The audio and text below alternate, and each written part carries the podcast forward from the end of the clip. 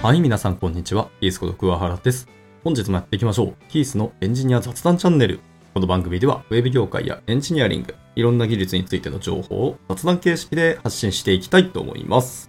で、今日はタイトルにあります、えエンジニアのキャリアについてまた考えてると。はい。まあ僕は割と人事の仕事をしてるわけではないですけど、キャリアについて考えることだいぶ多いなと。採用のお仕事をしてるからっていうのは結構大きいかもですね。まあそういう相談も受けたりしますし、そういうフィードバックもすること多いので、キャリアについての話をすることが多いんですけど、職の横断して動いてることも多いからかもしれないです。で、今最近悩んでるのはまさしく EM というポジションです。エンジニアリングマネージャーですけど、まあエンジニアリングマネージャーの職務とかミッションっていうのは企業によって定義はまちまちでしょうし、まあそれは別に EM だけではなくて CTO もそうだし、えー VPOE もそうだしみたいなとこはあるんですけど、一般的な言葉の定義とか発祥とかっていうのは気になるわけですよね。そこがメインというか主流から、えー拡張するっていうところなので、まずベースを知らないことには、そもそも定義を知りたいんですけど、そもそも定義すらなんか怪しいというか、結局どこが正解なのかっていうのが全然わかんなくなってきたんですよね。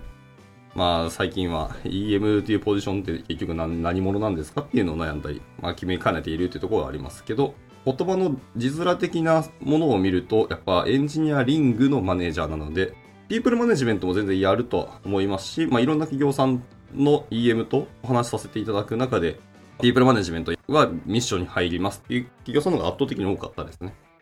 やはりマネージャーというワードが入っているので、そこは入ると。人によった仕事もしますが、エンジニアリングのマネージャーなので、テックなところとか技術的なところもちゃんと見ますよと。テックリードよりはコード書かなかったり、技術に触れる時間は少ない。けど、テックリードより人にかける時間は絶対に多いというイメージですかね。テックリードはもうなんか9割技術っていうような僕はイメージです。もしくは8割な会社もあるかもしれないですけど、半分以上は技術的なところにフォーカスして、えーまあ技術キャッチアップしたり、えー社内の、えー技術的な面での支えとかサポートっていうところをする方だと思ってます。で、よくあるプロジェクトマネージャーですかね。PJM と言われたりしますね。えーいわゆる PM ってやつですけど。っていうのは、どちらかその技術にほぼほぼ触れない。もしくはもう全く触れないで、人によったとか、プロジェクトそのものによるポジションですよね。まさしくマネジメントのお仕事だけをするみたいなところです。まあ、それの中間にいるのが EM なんだろうなと思ってますけど、弊社夢見でも EM のガイドラインっていうか、ロールっていうところのドキュメントが確か整備されてて、どっちかというと人によったっていうところが強いのかな。73かな？ガイドラインを見る限りのような感じでは見えましたね。はい。えー EM ロール職位ガイドラインバージョン1.0っていうのがやっぱ出てます。いわゆる、えー関節工数か。みたいなところを通じつつ、プロセスマネジメントとピープルマネジメントを全員で分担するマネジメント方式を、まあ、夢見というのは採用していて、まあ、結果としてエンジニア、デザイナーなどがエンジニアリングマネジメント役割を兼務することも多いです。で、その際に本人のエンジニア、デザイナーとしての職位よりも高い職位のエンジニアリングのマネジメントの役割を担う場合に、いわゆるマルチハットっていう言い方を夢見ではしますけど、まあいろんなあの帽子をかぶるって意味です。マルチサイクルと言ったらいいんですかな。フルサイクルと言ったり、まあ呼び方は何でもいいんですけど、まあいろんな役割をやりますよと。はい。で、マルチハットとしての加点評価ができるように、まあ本職位ガイドラインを活用してくれよみたいなところですね。まあそういう定義があって、えそれぞれについてまたチェック項目があって、まあそれのチェックが大体年収いくらぐらいに値しますよねみたいなことをこう見せたりしてるわけですけど。もともとのエンジニアリングマネージャーの定義を結局調べたけど、なんか諸説あって結局どれなんかわかんないですけど、やはりエンジニアリングっていうそのものに対するマネージャーなので、ちょっとテックな方面が欲しいなっていう認識は僕は思ってますね。はい。でもこれを考える前は僕も EM っていうのは、プロジェクトマネージャーのエンジニアチーム特化した人なんだろうなって思ってます。なので技術2、3の、えーマネジメント7、8ぐらいと思ってたんですけど、最近ちょっと認識改めて5、5ぐらいかな。もしくは4、6で技術の方が6かなっていう風なイメージはありましたね。で、その辺どうですか？みたいなのを、まあ、弊社で業務委託で契約をしている方に、えっ、と、壁打ちをさせていただいたんですけど、まあ、その方が、サイバーエージェントの、え事例を出していただいてて、そこでは、ラダーとして、プレイングマネージャーっていうポジションをもうちゃんと用意してるらしいですね。最近、てか昨日初めて知ったんですけど、まさに、その中間の、さらに中間、もうちょっと流度を細かく分けた、えポジションだというところですね。まあでもそうやってポジション、職位ですね。としてのラダーを見直しをしているというところを言ってて、結構参考になりましたね。まあプレイングマネージャーはまさしく字の通りですね。コードも書くよ。しっかり書きますよ。でもマネジメントもやりますよ。とで、まあ、EM がどっちかっていうと、人にちょっとよりけりなポジションで、そのさらに中間、テックリードと EM のさらに中間層として、えプレイングマネージャーを置いてるということだそうですね。まあまあ、あれぐらい大規模な企業さんになると、それぐらいの細かなポジションを用意しないと、適職が見つからないっていうのはもちろんあるかもしれないので、まあ、組織が大きくなればなるほど、まあ、単純な表現ではもうできないよねっていうのはあると思いますね。で、言うて弊社イメミもエンジニアとしてはもう300がもう見えてきているか、もしかしたらもうとっくに超えてる可能性があって、まあ、エンジニア組織としては結構大きくなってきたなってつくづく感じますね。まあ、だからこそ、ポジションとか職位、職種みたいなところはしっかり見つめ直したいなっていうのはずっと思ってます、まあ、弊社にも CHR ロースとかがあるので、まあ、HR 関連のところはいろいろその組織が勝手に見てくれてるとはもちろん思いますけど、で、エンジニアリングマネージャーは技術5って言ったんですけど、エンジニアリングって別に技術を触れること自体がエンジニアリングと僕は思ってなくて。もちろんテックの方面での問題解決ができればそれはそれに押したことはないですけど、今の技術って本当に幅広くて、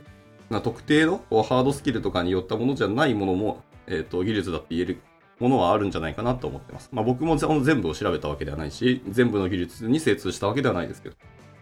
っていうのがあるので、どこまでエンジニアリングのところをマネジメントするかっていうのは難しいですね。テックリードがちゃんといるんであれば、がっつりその技術によった方面はテックリードにもお任せをしまって、プロジェクトとかどう現場にエンジニアリングを落とし込むかっていう少し俯瞰した目線でのマネジメントをするのが EM なんだろうなってなんとなく思ってます。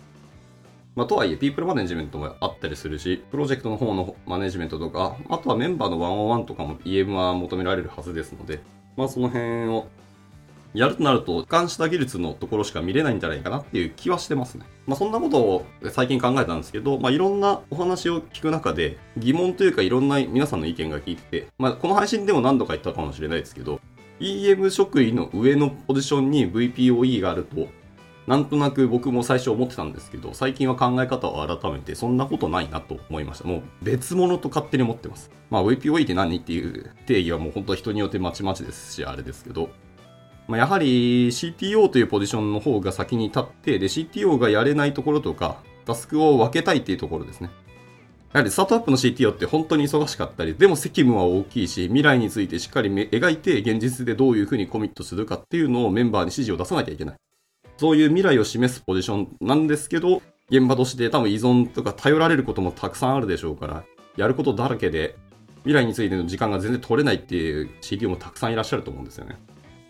で、そういう CTO が役割として切り出せるものをどんどん切り出して、そこを担当してほしいっていうポジションとして VPOE があるのがいいんじゃないかなと思ったりしてます。なので VPOE って、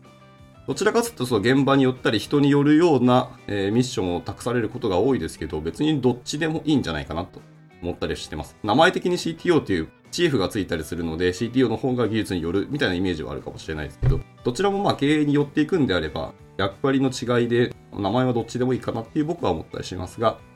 ちゃんと名前を付けるんであれば、その名前はこういうミッションですよっていうのを、ま、明示した方がいいとは思いますね。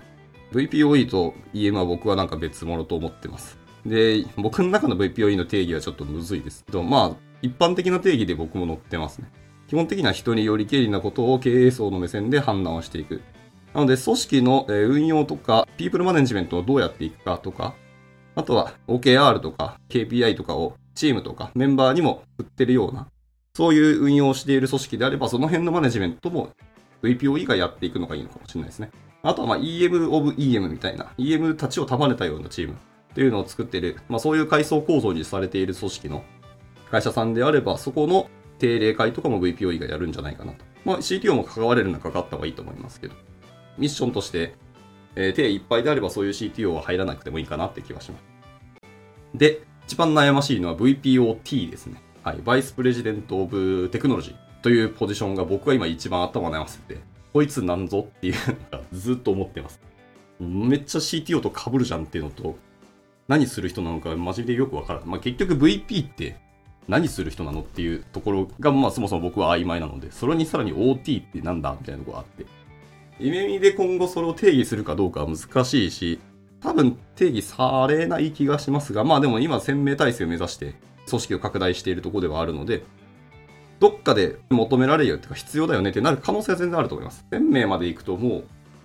有機的に各チームがバーって動くのはいいですけど、えー組織全体として軸となるいろんなガイドラインだとか動き方だったりとか大方針みたいなのがあると思うんでそういうのを定める人は絶対必要になると思うんですよ。で、それは今のそう技術担当取締役だけだともうしんどいし、CTO 室も技術担当取締役の人がファシリテーションをしてるんですけど、まあ一人でやってるような感じにはなってしまってて、まあ、僕も壁打ち相手として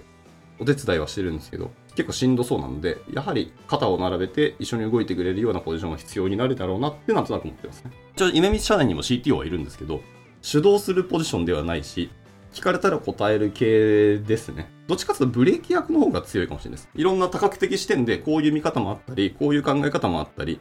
未来を考えて逆算するとこういうコミットをした方がいいんじゃないのっていう意見も結構出してくれるので、それはそれですごくありがたいですけど、組織の未来から逆算した意見は出してもリードしてくれるっていうポジションではなかったりするんですよ。あくまで声を出すっていうところが、夢見の CTO ないし、えっと CXO と言ったりします。小文字の X ですね。各 C なんたら O は基本的に未来のことを考えて今の夢見にどういうことをした方がいいかっていうその第一声の声を上げるミッションが与えられているポジションではあるので、そこの権限以上とか、えー役割の定義っていうのを見直さなきゃいけないフェーズが来るだろうなと思ってて、で、その中、えー VPOT もやっぱり考えなきゃいけないよなと思ったりしてますね。今ってなかなかこうポジション一つ、これって決めることは結構難しいし、なんだかんだ言ってプレイヤーの数が減ってるので、役割を減らさない限りは、役割の種類自体を増やして権限以上とか分散をしていかなければ、組織は回らないと思ってるんですよね。まあさっきも言いましたけど、テックリードって言われてても、じゃテックリードが何のミッションをやるのかっていうのは、多分昔と今では全然役割の数とか、えっ、と、影響範囲も広くなってんじゃないかなと思ったりするので、もうちょっと細かくテックリードっていうところも分けて、そこはこっちのポジションに任して、テックリードはもっと技術に寄ってるとか、ような、運用方法をしていかなきゃいけないんじゃないかなと思ったりしてます。それは組織が大きくなればなるほど、比例して、ニーズは高まるんじゃないかなっていう気はしてますけどね。なので、それを早めに見据えて役割を考えたり、ポジションを考えるっていうのは、まあ、組織的な観点では大事だと思いますし、一、プレイヤー側の方ですね。自分がどういう職位として次アサインされるというか、えー会社からオーダーが出るかっていうところを考えて自分の生存戦略的にどういう方向に行くとか、自分のキャリアをこう考えていきたいみたいなのを逆算して考えていくのは一つ面白いかもしれないですね。はい、みたいなことを思ってました。で、今まさに VPOT がよくわからんって感じですね。最近も、えーまたチャット GPT に聞いてるんですけど、VPOT 何する人みたいな、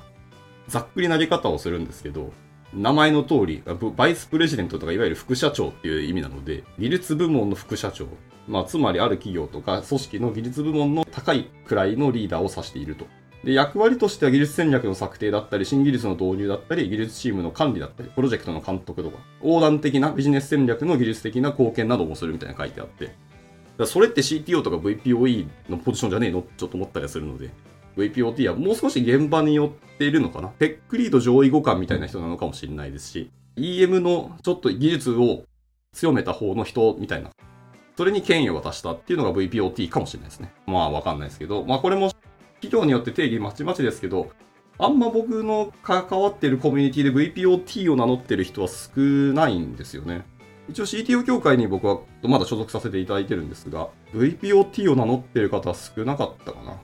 ただ VPOE のコミュニティってまだまだ少ないので、なんかどっかで爆誕してほしいなって感じはありますけどね。はい。なんかちょっと脱線したが。